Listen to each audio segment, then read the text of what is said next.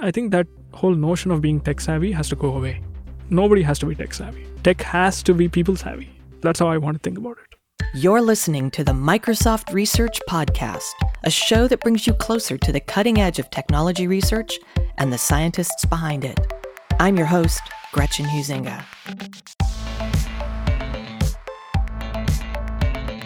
There's a big gap between memory and storage, and Dr. Anirudh Badam of the Systems Research Group at Microsoft Research wants to close it. With projects like NavaMem, which explores how systems can get faster and better by adopting new memory technologies, and HashCache, which brings with it the promise of storage for the next billion, he just might do it. Today, Dr. Badam discusses the historic trade offs between volatile and non volatile memory, shares how software defined batteries are changing the power supply landscape, talks about how his research is aiming for the trifecta of speed, cost, and capacity in new memory technologies, and reminds us once again how one good high school physics teacher can inspire the next generation of scientific discovery. That and much more on this episode of the Microsoft Research Podcast.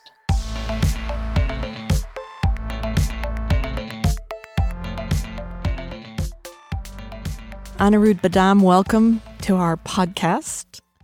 Let's start with a general 10,000 foot view of your group at Microsoft Research. What do systems and networking researchers do when they get up in the morning? And what problems are you trying to solve? So, systems and networking research is about thinking of new primitives all the way from hardware, you know, down into the operating system, maybe even at the application level, trying to help applications achieve what they want. At a high level, we have different components in application software that want to communicate with each other, trying to get access to the same set of resources. Because resources such as maybe memory are ultimately very limited. So if you want to share these things across, and we want to share these things across multiple customers, multiple applications, multiple virtual machines, we need a mechanism to enable that. And what we are essentially doing is we're trying to get out of the way of applications as much as possible while doing these things uh, so that the application is thinking, yes, so I'm the sole user of this system. I get the performance that is promised by the raw hardware capabilities. That's what I'm getting.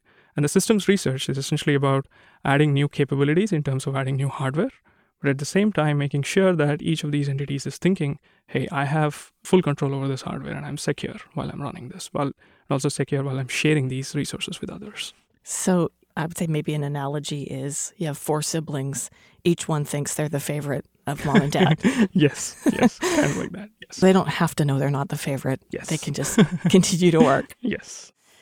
What's the gap between memory and storage, and what are we doing about it? Okay. So, traditionally, computer systems have been using this technology called random access memory. RAM. RAM. And RAM has been serving as the main form of memory for maybe three decades now. And it's short term memory, right? Exactly. And it's short term primarily because for RAM to remember something, it requires power such that it actually remembers, okay, this is a one, this is a one. You, you have to continuously remind it. And the process of reminding it actually consumes energy. And that's the difference between uh, traditionally what we call as volatile memory and non volatile memory or storage. More traditionally, non volatile memory has been called as storage. So, unfortunately, traditionally, the main memory, which has been volatile in the sense that you need to continuously remind it what it is storing, requires power. So, if you lose power, there's a chance that you can actually lose your data. Right. So, what application developers typically do when they want to store data for the longer term is to just create a copy or a snapshot of the data that you have in memory, dump it onto a solid state disk, wait for the solid state disk to actually acknowledge, saying that, hey, the solid state disk goes and programs a few uh, what we call NAND flash cells. They essentially remember that, okay, I'm going to remember that this is a one, and it would do that. Send an acknowledgement back to the operating system saying that, hey, I've actually remembered what you asked me to, me to remember. And even if you unplug me from the power, I'm going to continue to remember that. And because such devices which remember data for the longer term, they tend to be slower, there's a huge performance gap between memory and storage. So that's one of the gaps, the performance ones, which is, you know, it takes you longer to store something more permanently. Yes. And the other gap is that the amount of memory volume wise, how many GBs or gigabytes can I f- actually fit in a given volume is significantly different for these two technologies. For DRAM, maybe, you know, in a laptop like this, I can have maybe 16 or 8 gigabytes of DRAM. And DRAM being dynamic RAM, Yes, dynamic random dynamic access random memory. access memory. Yes. So On the other hand, if you look at the amount of SSD storage that you have in these machines, the chips would look roughly the same size. You know, most of these laptops these days use something called an M.2 SSD, and the DRAM module that they also use looks about the same size. M.2? M.2 SSDs. It's a form factor. The M.2 form factor SSD and the kind of DRAM that most of these laptops tend to use, they're about roughly the same size, but their capacities are dramatically different. The SSD would store hundreds of gigabytes. I've even seen some laptops these days come with a terabyte of uh, SSD, but the same size DRAM is actually, you know, just 32 gigabytes or maybe Wow. 64 if you're lucky. And that's another gap between these two. This sort of translates into cost because it's roughly the same amount of uh, silicon that goes into these things for manufacturing these. So the cost is roughly the same, but the capacities are drastically different. So why wouldn't you just get the one that's got way bigger capacity but costs the same? Good question. So you would want to essentially do that, but it would slow down all of your processing down to the SSD in the sense that, okay, I'm going to edit one line of my Word document. It's going to take you noticeably longer. Every time you type a word into a Word document, you're going to see that spinning wheel. Okay. Is there a third gap between storage and memory that you, 'cause so, you said uh, one and M2? So capacity is one, there's performance, and there's cost. If you look at cost per gigabyte, for those two chips, you're going to pay roughly the same. And that's really the kicker. So you would probably pay about 10 to $15 per gigabyte for DRAM, and you'd be paying maybe, you know, 30 cents or 20 cents per gigabyte for NAND flash. Hmm. And this, as I said, is primarily because similar amount of R&D has gone into, you know, those process geometry developments. It's just that technologically speaking, there is only so many of these cells I can fit in a given area without actually heating it up too much. You talked about an arms race between networking and storage. Yes. What do you mean by that? And who's winning? Yeah. So what has gone on over the last 30 or 40 years is between the power that your CPU has, the power that your memory and storage have, and how fast your networks are, they have evolved at different rates. Back in the 90s or you know late 80s to where you know maybe seven years ago, Intel was making tremendous improvements in CPU speed using all these uh, cool techniques like you know more caching, out of order execution, speculation, so on. And because of these, we were seeing tremendous amount of increase in CPU speeds. So if you go back to the 90s, most of the research was about how do I hit my disk less often.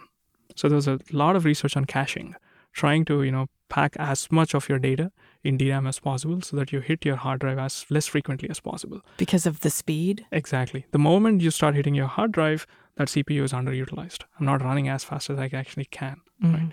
So that way, you know, if you go back to the 90s, CPU completely dominated what our storage devices were actually capable of. Likewise, you know, networks were really slow. People were stuck behind dial-ups.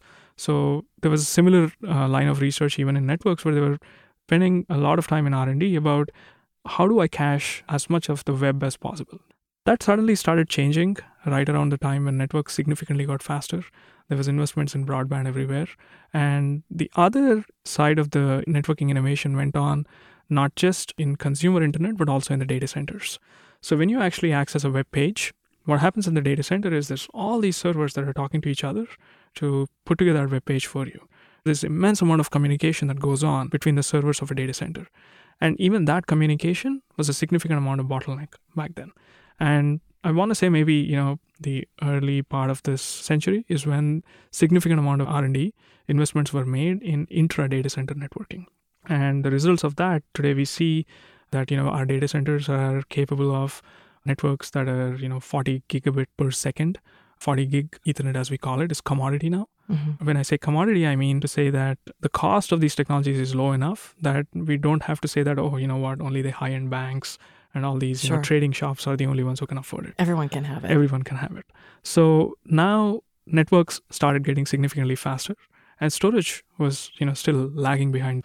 So this is what happened in the data centers. People were talking about, you know what, instead of fetching the data from my local hard drive, I have only you know 32 gigabytes of DRAM in my own server. But networks are fast enough that I can access 100 different servers. Each of them have 32 gigabytes of their own data. So now I have scale because networks are getting faster. You could think of remote memory as somehow, you know, local memory. That's what is Oh, happening in our data centers today.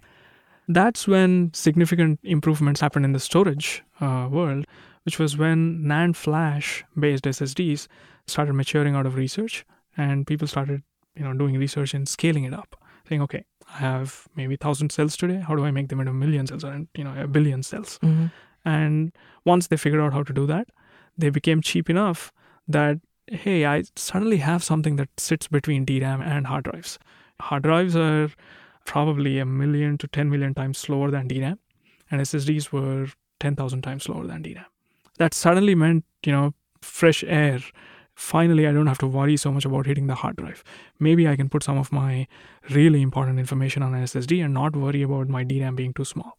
So, this sort of brought SSD back into that arms race where it could tell the computer networking folks that, hey, you know what? We don't have to be paranoid about, you know, worrying about storage at the rate that, you know, I'm actually thinking of using my networks to go to remote servers.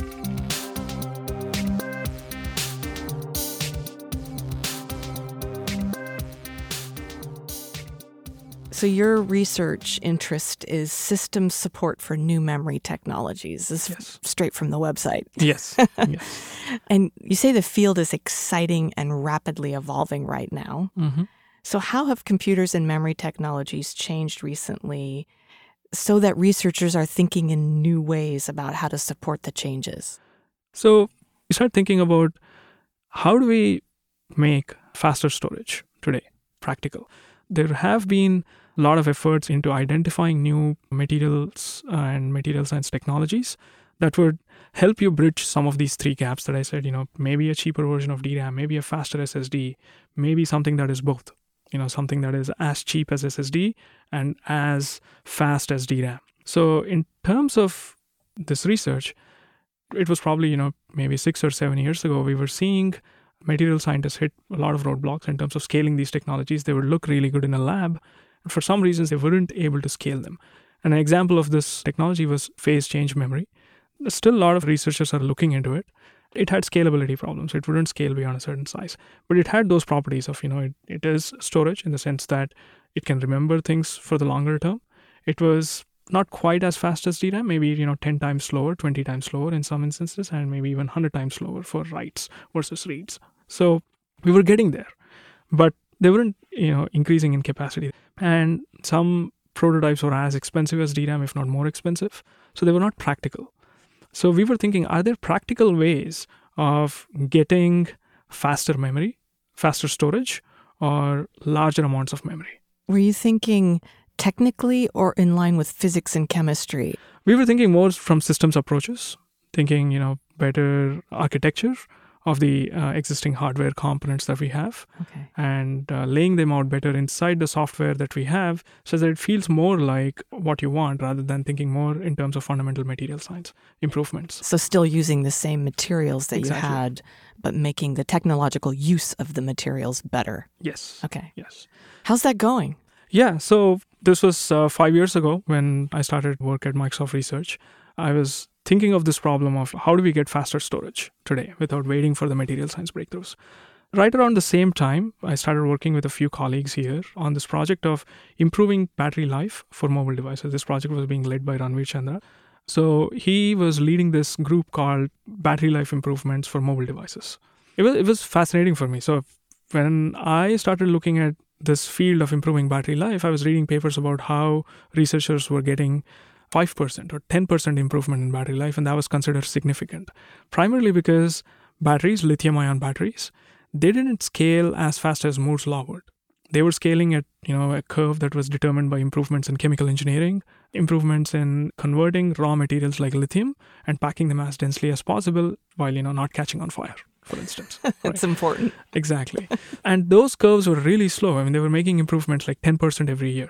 So just by modifying some piece of hardware or software that you have in a mobile phone, if you can get that additional 10%, it's like you've beaten Moore's law. You know, you didn't have to wait for those two years and you have this competitive advantage on your competitor saying that, hey, I have the same size battery, but I can give you 10% extra battery life. You know, instead of eight hours, I can give you 10 hours, right? So this was the game.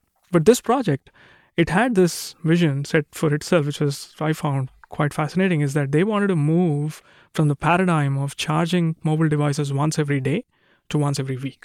So I was like, man, that seems very challenging. You know, I want to help these guys get there if I can. So it was almost like doing another PhD in battery technologies, understanding, you know, mobile energy uh, issues and aspects after coming here. And that's when I, you know, got in, really interested in batteries. We had an intern coming from uh, Berkeley who was doing PhD in batteries. He was probably more my mentor than me being his mentor in terms of he teaching me about how batteries work, what's the state of the art in the batteries, and so on. That's when we saw that the cost of lithium ion batteries has been falling for the last 25 years significantly. What we realized then was, you know, back in the 90s, early 90s, there was this talk about using batteries to ensure that your DRAM that needs to be constantly reminded that, hey, this is a one, this is a one. We can use batteries to survive other sorts of power outage from the grid to continue to help DRAM remember what it's trying to remember. So we sort of, you know, sort of married ideas from these two things that I was working on, saying that, okay, why don't we revisit that problem now that batteries are cheap and convert some of the DRAM that you have in your systems, maybe laptops, maybe mobile phones, maybe even in the data center, to make it into faster storage in the sense that technically, for all practical purposes, the application is thinking that, hey, this portion of DRAM somehow magically remembers that, you know, whatever I'm storing in spite of power failures, in spite of the operating system crashing. That's how we started working on this idea of battery back DRAM. And that's a line of research that we have continued in terms of using more systems techniques to shrink the size of the battery that you require for ensuring the non volatility of a gigabyte of DRAM. So that's the line of research that we've been doing ever since the last five years. And where are you with that? Because my 19 year old daughter has to charge her phone like four times a day, not just once a day. And a week yes. would be like, what? so yeah in that problem we've made significant amount of r&d in the last few years especially with this technology called software defined batteries so what software defined batteries is we see in the battery world we read these articles right you know hey this laboratory from europe has this battery that charges in five minutes. And then, you know, by the time we get to the end of the article, it'll be something like, hey, it'll be, you know, several years before it becomes practical. Right. And what they're essentially trying to say is the battery that we have today, which is the lithium ion battery, the traditional lithium ion battery that we use in our laptops, you can think of it as it is being good, reasonable on all the metrics you care about, but it's not stellar in any of those metrics. So I can explain that further, which is that the things that we care about in a battery are how much am I paying for it? How much time does it take to charge? How many years does it last? And how long does it hold a charge? Correct. What's the capacity? How much right. energy can it actually hold? Right. So we were thinking, you know, can we put all of these different kind of batteries that are coming together, somehow combine them using new software and hardware to essentially get the benefits of all of these new batteries instead of having 100% lithium ion battery, maybe I can have 30% of this new battery that charges in five minutes, which means that you can get 30% of your charge in just a few minutes. But the moment these batteries that you want to put in the same device that look very different from each other, existing circuitry doesn't know how to handle it. Right. If you've used any electronics or you know electrical devices, you always see that it's the same kind of battery that goes in. It's four AA, three AAA. It's never like you know, hey, one AA battery two AAA batteries and one D battery. That almost never happens. That is true. I've never seen that. Circuits can't handle that. Neither can software because it doesn't know if it's suddenly getting power from these batteries, it doesn't have enough voltage. It doesn't know how to, you know, pick between these batteries for different things. Sure. And that's exactly what we did in software defined batteries. We tie the batteries that you have to specific tasks that you want to achieve and somehow mask using novel hardware that these are actually different batteries. Are they smart batteries? The batteries themselves are traditional batteries in the sense that there's no circuitry in them. They're dumb. But the system is but smart. the system is smart enough to identify that hey, the power's coming from you know That this one. battery right now, so I know exactly what to do to not confuse the guy upstream who's expecting exactly this amount of power. That's what software defined batteries is, and that's helping us innovate in terms of you know getting you faster charging, getting you more capacity, while not compromising on what you essentially think of a mobile device. How nascent is this thinking? I mean, is it So we shipped some of the features of software defined battery in Windows RS2 yeah? so that the operating system is itself ready to deal with multiple heterogeneous kinds of batteries that you have in your hardware. And the hardware itself, we are helping several different OEMs and several different chip manufacturers to adopt our designs. That's where we're at right now. So is it kind of in a beta stage? Or? I would say so. Yes. Okay. The software is in a stable state and ready. The hardware is evolving. Yeah, when I was in sales, I used to say cheap, fast, good. pick Mhm. two. you can't have all three. Exactly. So yes. That, that's um, kind of exactly what happens with batteries. In this case, good is, you know, how much charge do you want to have? Fast is how fast you want to charge. Cheap is, you know, I don't want to spend half of my mobile phone cost on the battery. That doesn't no, make sense. Yeah. But that's great. So the battery technology, that I don't think I would have thought, hey, they're working on batteries Yes. at Microsoft Research. I would think of it as a you know software, although it is Yes. software, but you have limitations with Yes. physics and chemistry and all the things. It's a great point that you bring up. In on the software defined battery project, we had two or three PhDs who had PhD in chemistry, two or three of them who had PhDs in electrical engineering and circuitry. And you know, I was in operating systems. We had one person in mobile technologies, Ranveer Chandra. We had people in the entire stack end to end. And it was made possible primarily because of expertise in all these fields that we had to think end to end in terms of this problem. I'm hearing that over and over and over on these podcasts that people are not just software people here. Yes. It's every discipline and they're thinking broadly about problem solving as opposed to just, hey, what's the next technical thing we can do? Yes. Right. So that's really cool.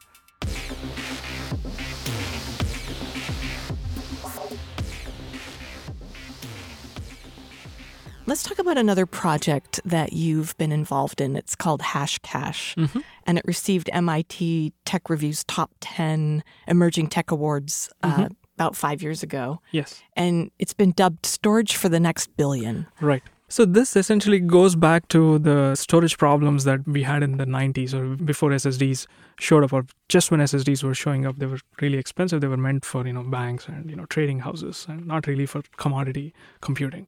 And the problem that we had back then was when we go to places where there isn't uh, high speed networking available So places that lack infrastructure. exactly places that lack infrastructure places that lack stable uh, power supply for instance Oh, yeah. so even if you have internet connection, if you don't have power supply uh, that is coming into the grid, then you know how do you deal with providing something that is I want to call continuous access to information, right? So this is necessary for both education sector and other sectors that are increasingly reliant in the developing world on technology. So the question that we had back then was how do we pack as much information as possible into laptops? Don't focus more on enterprise workloads, but more on uh, education workloads, more you know heavy on you know in terms of you know browsing workloads and so on. So what we wanted to do was, can we somehow solve this problem of you know intermediate internet connectivity or intermediate power availability, and deal with them by putting as much information as possible in the netbook itself that uh, students and teachers and educators have access to. So one of the things that we were looking at was, you know, why not just take as much information as possible, dump it onto a hard drive, plug it into a netbook, and you know, that's your information retrieval system now. And we realized, yes, browsers were good in terms of rendering content, they were very efficient, but they were not fast enough to process all that information from a hard drive. By the time you retrieve all this content from the hard drive, it's going to be several tens of seconds. And people would lose focus, lose attention, right? Over several tenths of seconds. Yes, yes. How we have changed in our patience level. exactly. So we were thinking, you know what? We wanted to give better experience and we tried to understand why it was taking so much time. And one of the reasons why it would take so much time was all of this information that you wanted to retrieve was spread entirely across the hard drive. So one of the things that we wanted to do was can we bring content that is similar to each other as close as possible? This is one of the research that we had done in HashCache. And the other main part of the research was if you have a billion things to remember, trying to essentially put a finger on one of these things, it's going to be very hard. You need to essentially build an index. Traditionally, indices, they were not a huge hindrance to performance, primarily because they were small enough to fit in your main memory. Now, the moment you start trying to remember too many things, the index itself is large enough that you start going onto the hard drive. So the problem in HashCache was I want to retrieve this piece of information, but the index that will help me to retrieve this piece of information is itself on the hard drive. So HashCache, we're trying to solve this very problem of how do you reduce the size of indexes without reducing the performance of rendering these pages. So what we did in HashCache was instead of trying to precisely remember how a word maps onto a document, what you would actually remember is remember it approximately. Instead of remembering all the 100 bytes of the name, we would only remember maybe just the first few 10 bytes of the name. And essentially, it allowed us to index two to three orders of magnitude more information for the same size of DRAM that would fit in an index. And the typical indexes back then would require maybe 100 gigabytes of DRAM to index a terabyte of hard drive. We were doing something in a gigabyte of DRAM. So it was two orders of magnitude improvement Wow. in terms of how much information you could retrieve. And with this, we made a lot of deployments in Africa and we made a lot of tie ups with people in the education sector, especially the OLPC, one laptop per child. And we made it available for people to use it inside the OLPC project.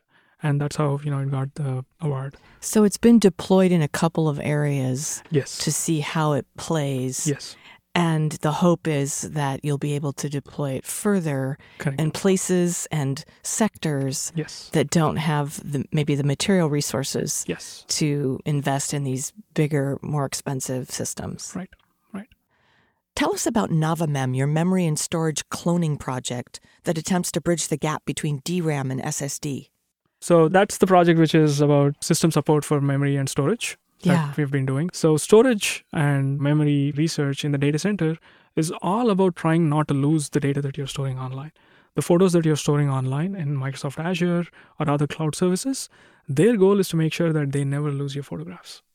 And the way they do this is by creating copies of your photograph and storing in as many servers as possible. So storage systems research is about creating copies as fast as you can. So I thought, okay, you know what? I'm going to try that. Just unpack a little bit more about that. Yeah. So when I was talking about the functionality gap between memory and storage, which is memory is temporary. If the power is gone, you sort of lose the data that is there. You either need a battery or you need some other way of helping ensure that DRAM continues to remember that it's a one, it's a one, it's a one. Storage, on the other hand, the reason why you're storing this is because this is data that you actually care about, right?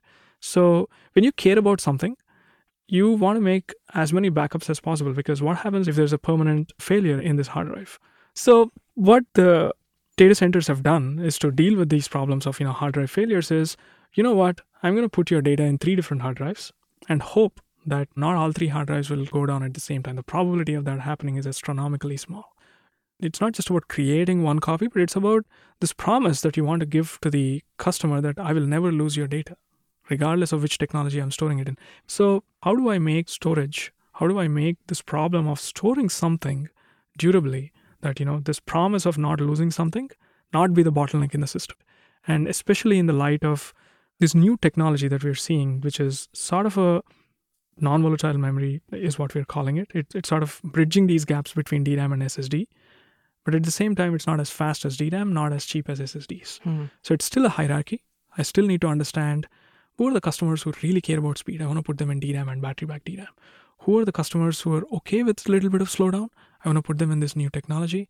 Who are the customers who really don't care about speed? Maybe they're just uploading photographs in the background in their phone right? Right. so maybe i'm going to put them on the ssd things like that. So you're really customizing your thinking for the kinds of people that have different kinds of needs. exactly. Because you can't do all three cheap, fast, good yes. yet, yes. right? yet. You're working on it. yes. And when that yet happens Hey, storage probably would have surpassed network and you know compute. And if it is not there's still more work for all of us to do. Tell me a little bit more about 3D XPoint. so 3D XPoint is this new technology that intel and micron have uh, come up with. It's kind of a solid state material that can actually remember information for longer periods of time without being reminded again and again it still has that problem you have to remind it maybe once every three months once every six months that it is storing a one or a zero once every three months and six months is a lot less frequent than reminding DRAM, which is probably tens of thousand times a second. You have to remind it, this is a one, this is a one, and so on. So the amount of energy and power it consumes to actually represent a bit is significantly lower. What this means is that you can pack more number of bits in because you're not continuously pumping power into it. Mm. So it can dissipate that energy faster. But at the same time, it's still nowhere close to SSDs in terms of capacity. As I said, SSDs can have maybe, you know, like two or three or four terabytes, but still two terabyte M.2, which is about the size of uh, Snickers bar, but not as thick. It's probably as thin as a fruit roll up, you know. So that's how big these SSDs are these days in servers and laptops. And in that same size, you can probably pack uh, 128 gigabytes of 3D XPoint. and maybe 32 gigabytes of DRAM. So that's kind of the gap that we have in terms of how much you can put in a given volume. And the gap is roughly uh, logarithmic in the sense that if DRAM has a speed x, this guy has x by 10, and this guy has maybe x by 10,000. So you can think of it as a spectrum saying that, okay, I'm getting slightly more memory, but it's still not as fast as DRAM. But fortunately, it's not as slow as SSDs.